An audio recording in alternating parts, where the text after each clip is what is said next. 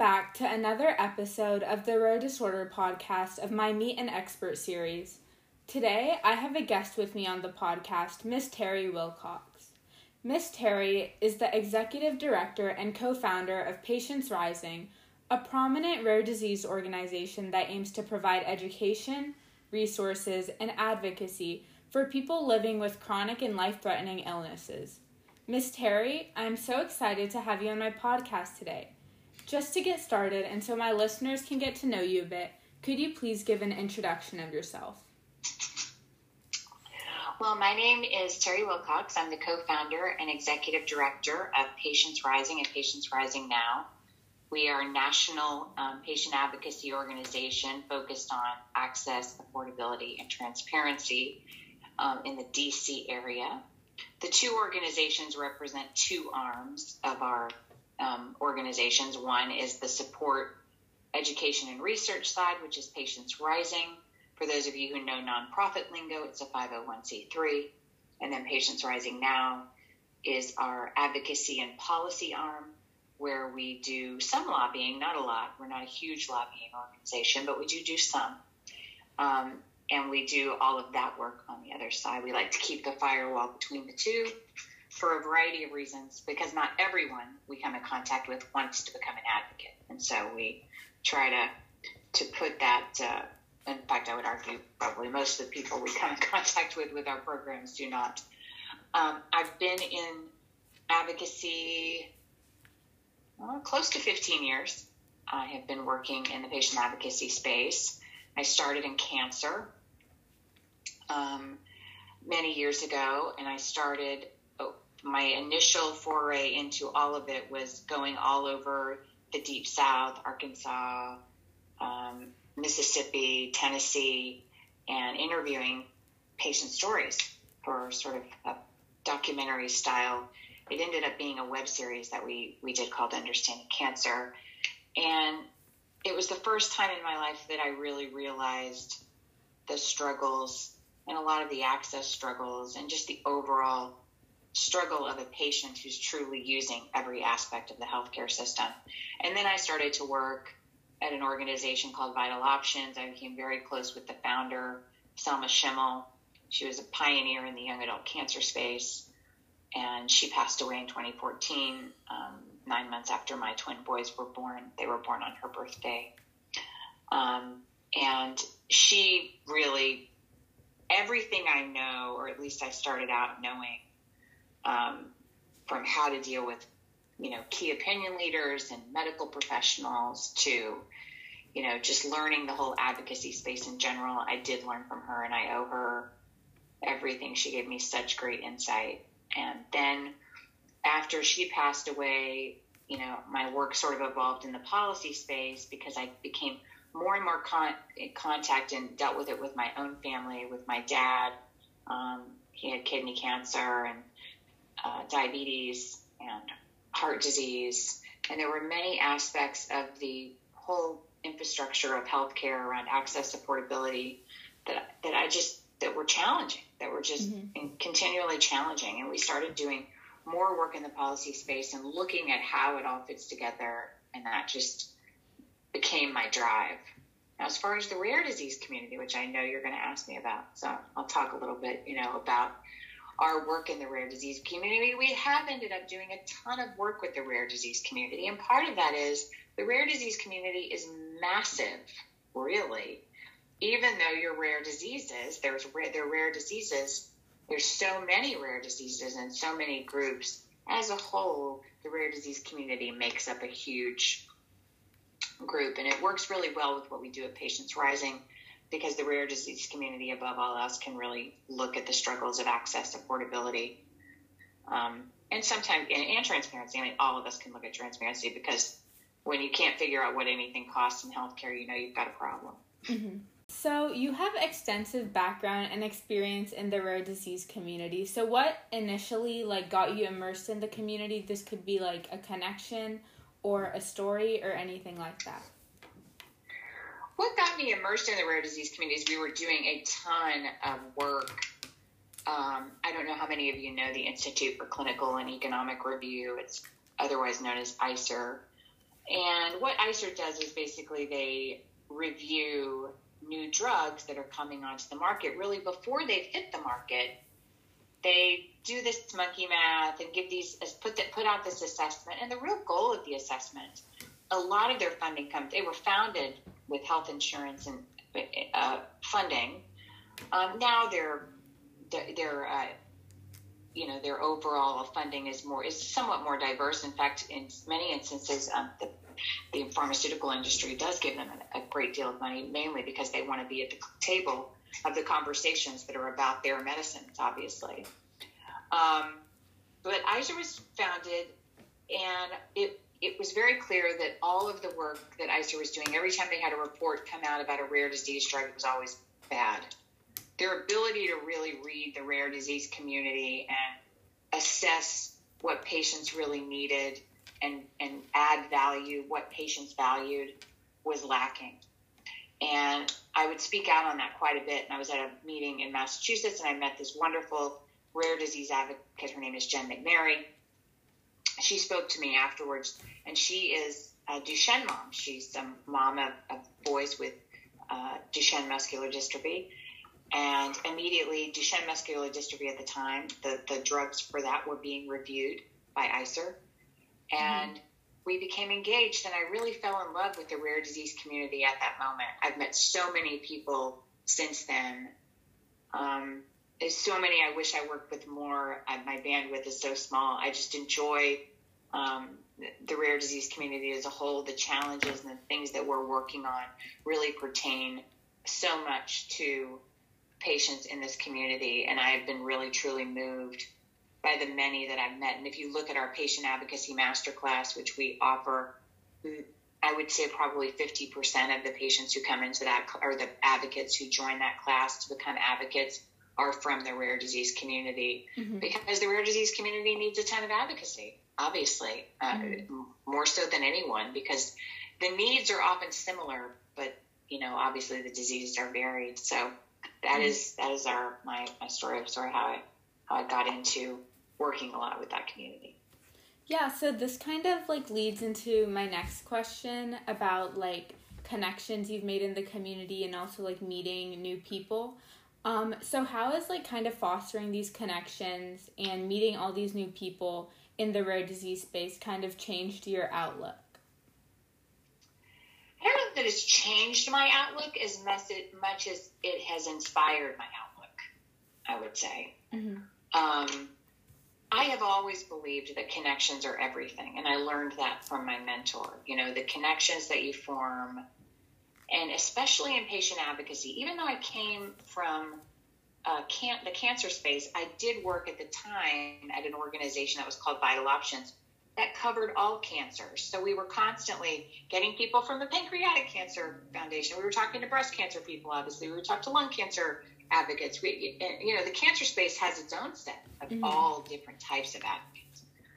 Um, and I realized in that moment that even though you're advocating on a daily basis, maybe for your specific your specific disease, that there's so much more power in numbers. And really, at the end of the day, a lot of the things that we're all fighting for are really across disease states. And it's not even just the rare disease space. I would argue mm-hmm. that patients in the rare disease space, like people living with cystic fibrosis, are suffering the same challenges as though someone living with rheumatoid arthritis, obviously a much more common disease, who are both going through the experience of copay accumulators and not being able to have their copay assistance counted towards their deductibles. That's mm-hmm. the same. So working together, you realize, and that's one of the visions that I have for Patients Rising Now in the Advocacy Masterclass and our delegates, is that you're always an obviously you're an independent advocate advocating on behalf of your disease as well as others but as well as you know anything else you advocate on but mm-hmm. but when we all come together and join forces with our stories nothing's really more powerful than that there's no organization no matter how big they are how much money they have that can be more powerful than the collective voice of patients mm-hmm. Yeah, um, I agree with you. Like, just everyone kind of like coming together in this community, I feel like makes it really powerful. Whether that um, is like encouraging people like on their advocacy journeys. I've seen like numerous people um, being extremely supportive of their friends and other advocates. Um, but just yeah, like coming together, um, I really believe that makes like a really large impact. Absolutely. All right, so now kind of moving into the Patients Rising and Patients Rising Now. Um, so I was wondering if you could like kind of describe like what the values and the mission of these organizations are and what like they really stand for in the rare disease space. Well, our mission is to provide education, resources, and advocacy for people living with chronic and life threatening illnesses. Obviously, rare disease encompasses all of that because there's many chronic rare diseases. Many rare diseases are life threatening.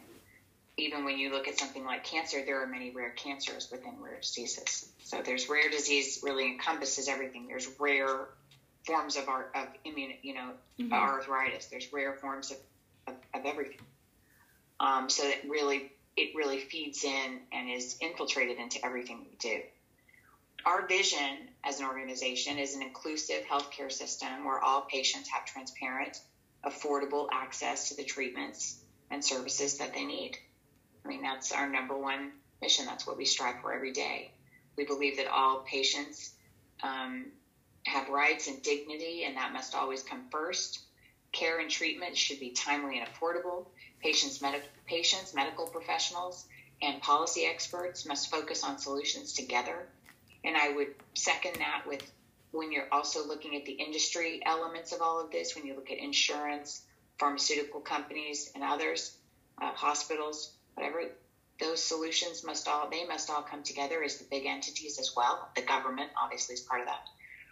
Patients and advocates must have a platform to raise awareness of, of, of their disease, you know, and it's more impactful together. I can't tell you how much patients have learned from the Patients Rising Advocacy Masterclass just all being in the same room. Some advocates have advocated more on the device space, some have advocated more on their disease specific base, but being able to come together within their communities, that's another thing.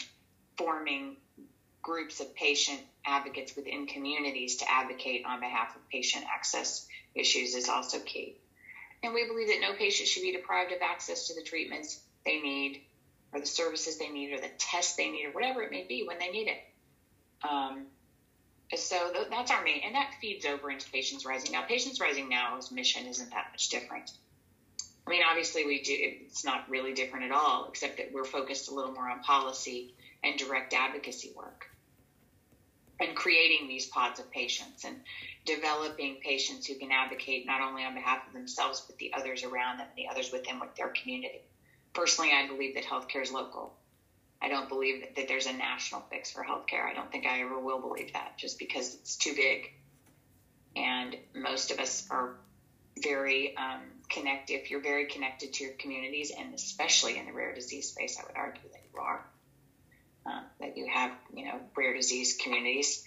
Sometimes it's spread out. Sometimes you're so rare that you are spread out, right? Because there's not, you know, a, a bunch of people with your disease um, living, you know, right around the corner. But it's so it's important to have both virtual and local communities uh, uh, in in place, and that's what we that's what we fight for. I mean, we and we fight for having the patients lead the fight as opposed to us leading the fight.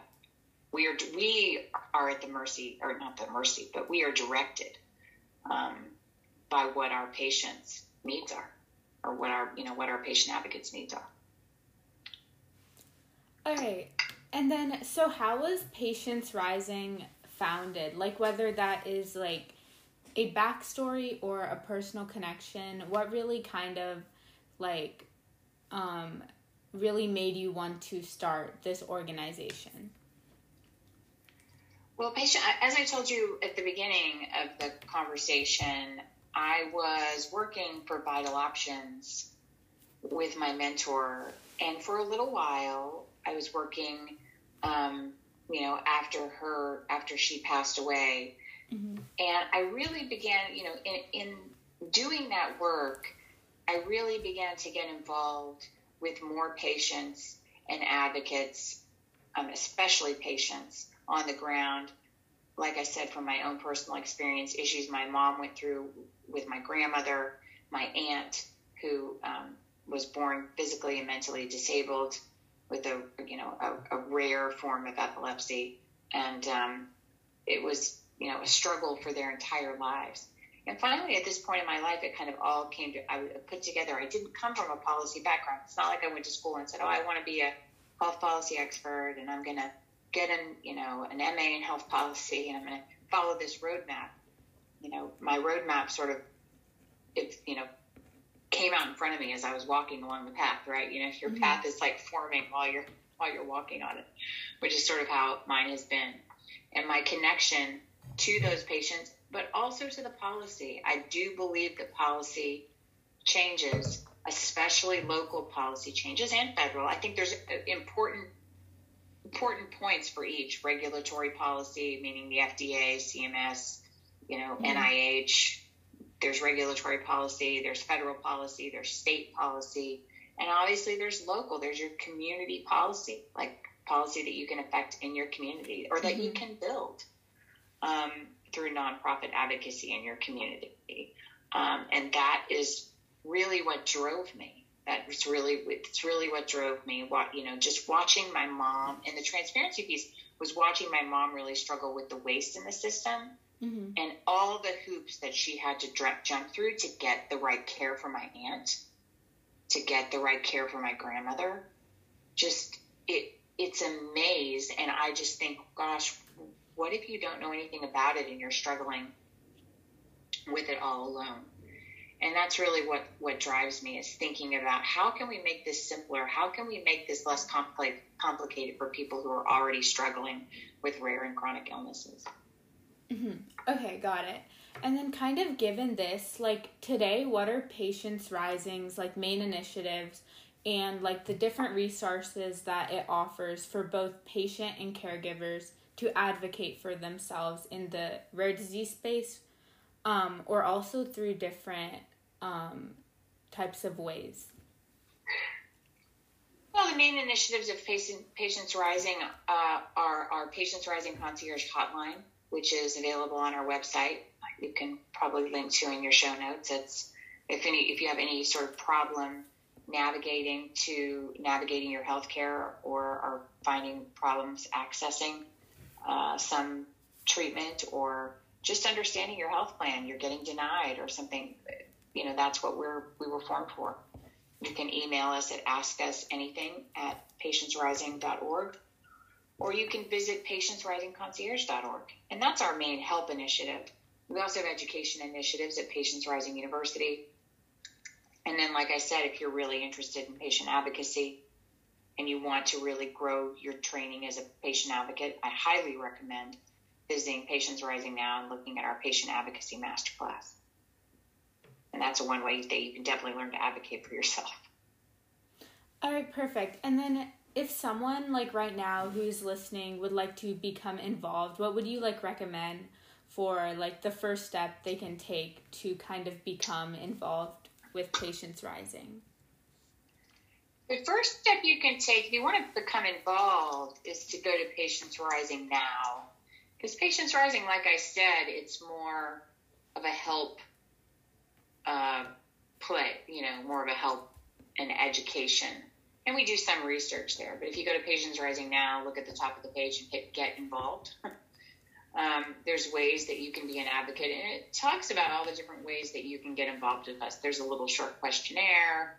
Um, there's a way that you can go to patientsrisingstories.org. I highly recommend this. Um, we have a website. It's really fantastic. It's called patientsrisingstories.org. And there you can share your story. Um, and it's not just share your story, but it's really a place where you can actually create a landing page for yourself. You can put your Twitter links, your Instagram links. You can, you know, what motivates you, what drives you, what at what issues you have, what disease state you have, and it's a place where people can really look up advocates and people by district, by state. Um, and we really like to keep it open. Our goal is to, you know, our hope is that advocates everywhere will will put their story on there for that very reason. And it will not only give us a, a, database and a resource of patients to call on when we're, you know, working on policy issues that might be of interest to them and growing well-trained advocates, but also a place that, you know, advocates themselves, if they may not have a website or, or whatever they where they can put um, their story and share with others. And so it's a place also you can share, you know, with your legislator. Like, here's my story. Like, go to this link and read all about me. Here I am. Mm-hmm. All right, and then so ever since like Patients Rising has kind of started, what would you say like some major achievements or accomplishments are of the organization? I think one of our major achievements as an organization is our ability to talk to patients from all walks of, you know, the all, all walks of, of life, you know, all different disease states, all different ages, all different demographics, all different, you know, all parts of the country, cities, rural, all over the place. Is uh, that's our our number one thing, and people say to that to us all the time is the one thing we know about patients rising is that you have patients, that you you actually have real patients, and that is not easy to do. Um, many patients just want to fix their disease and get on with their life. They don't really want to be a professional patient, mm-hmm. you know. So it's a unique um, thing to find patients who are willing to share their story and to want to advocate and that's not everyone. And we were, are extremely respectful of that. We don't expect everyone to be an advocate.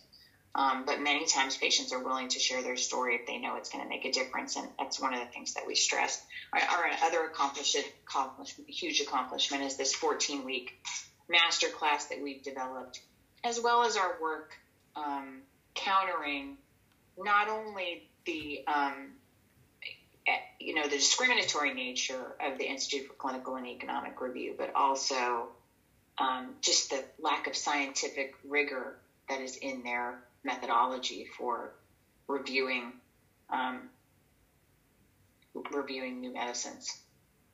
So I would say those are our three greatest accomplishments, and just the fact that we made it past five years old. Because starting a nonprofit is is not for the is not for the not for the weak.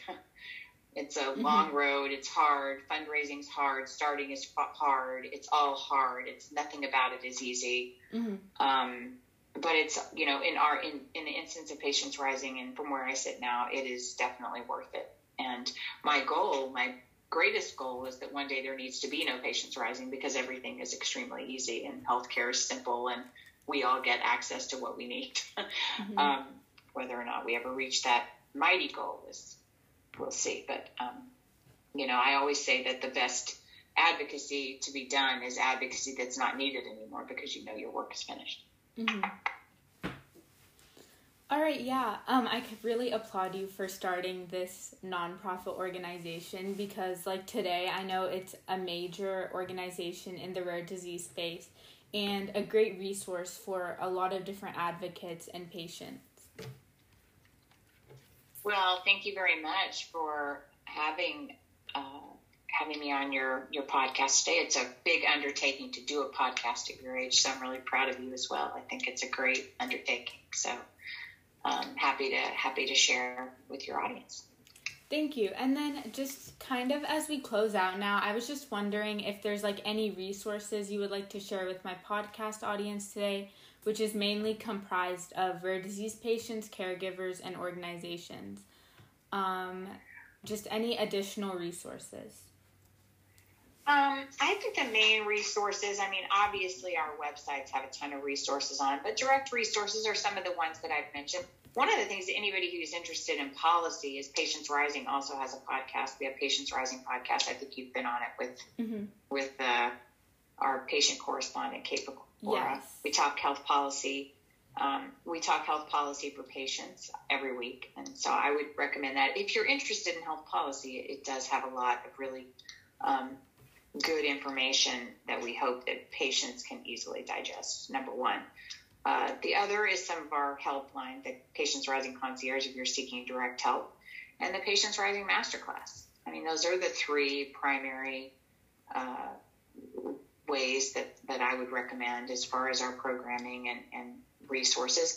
And then there is just, we have great search engines on our website. So if I haven't named something, you can always look up on our website. And if we have an article on it, it's going to be there, whether it's, you know, Medicare, Medicaid issues or, or whatever they may be. Um, I highly recommend that. And if there's a, thing, if you go to our website and there's something you think we're, we should write about, we're always open to topics and guest bloggers as well. So.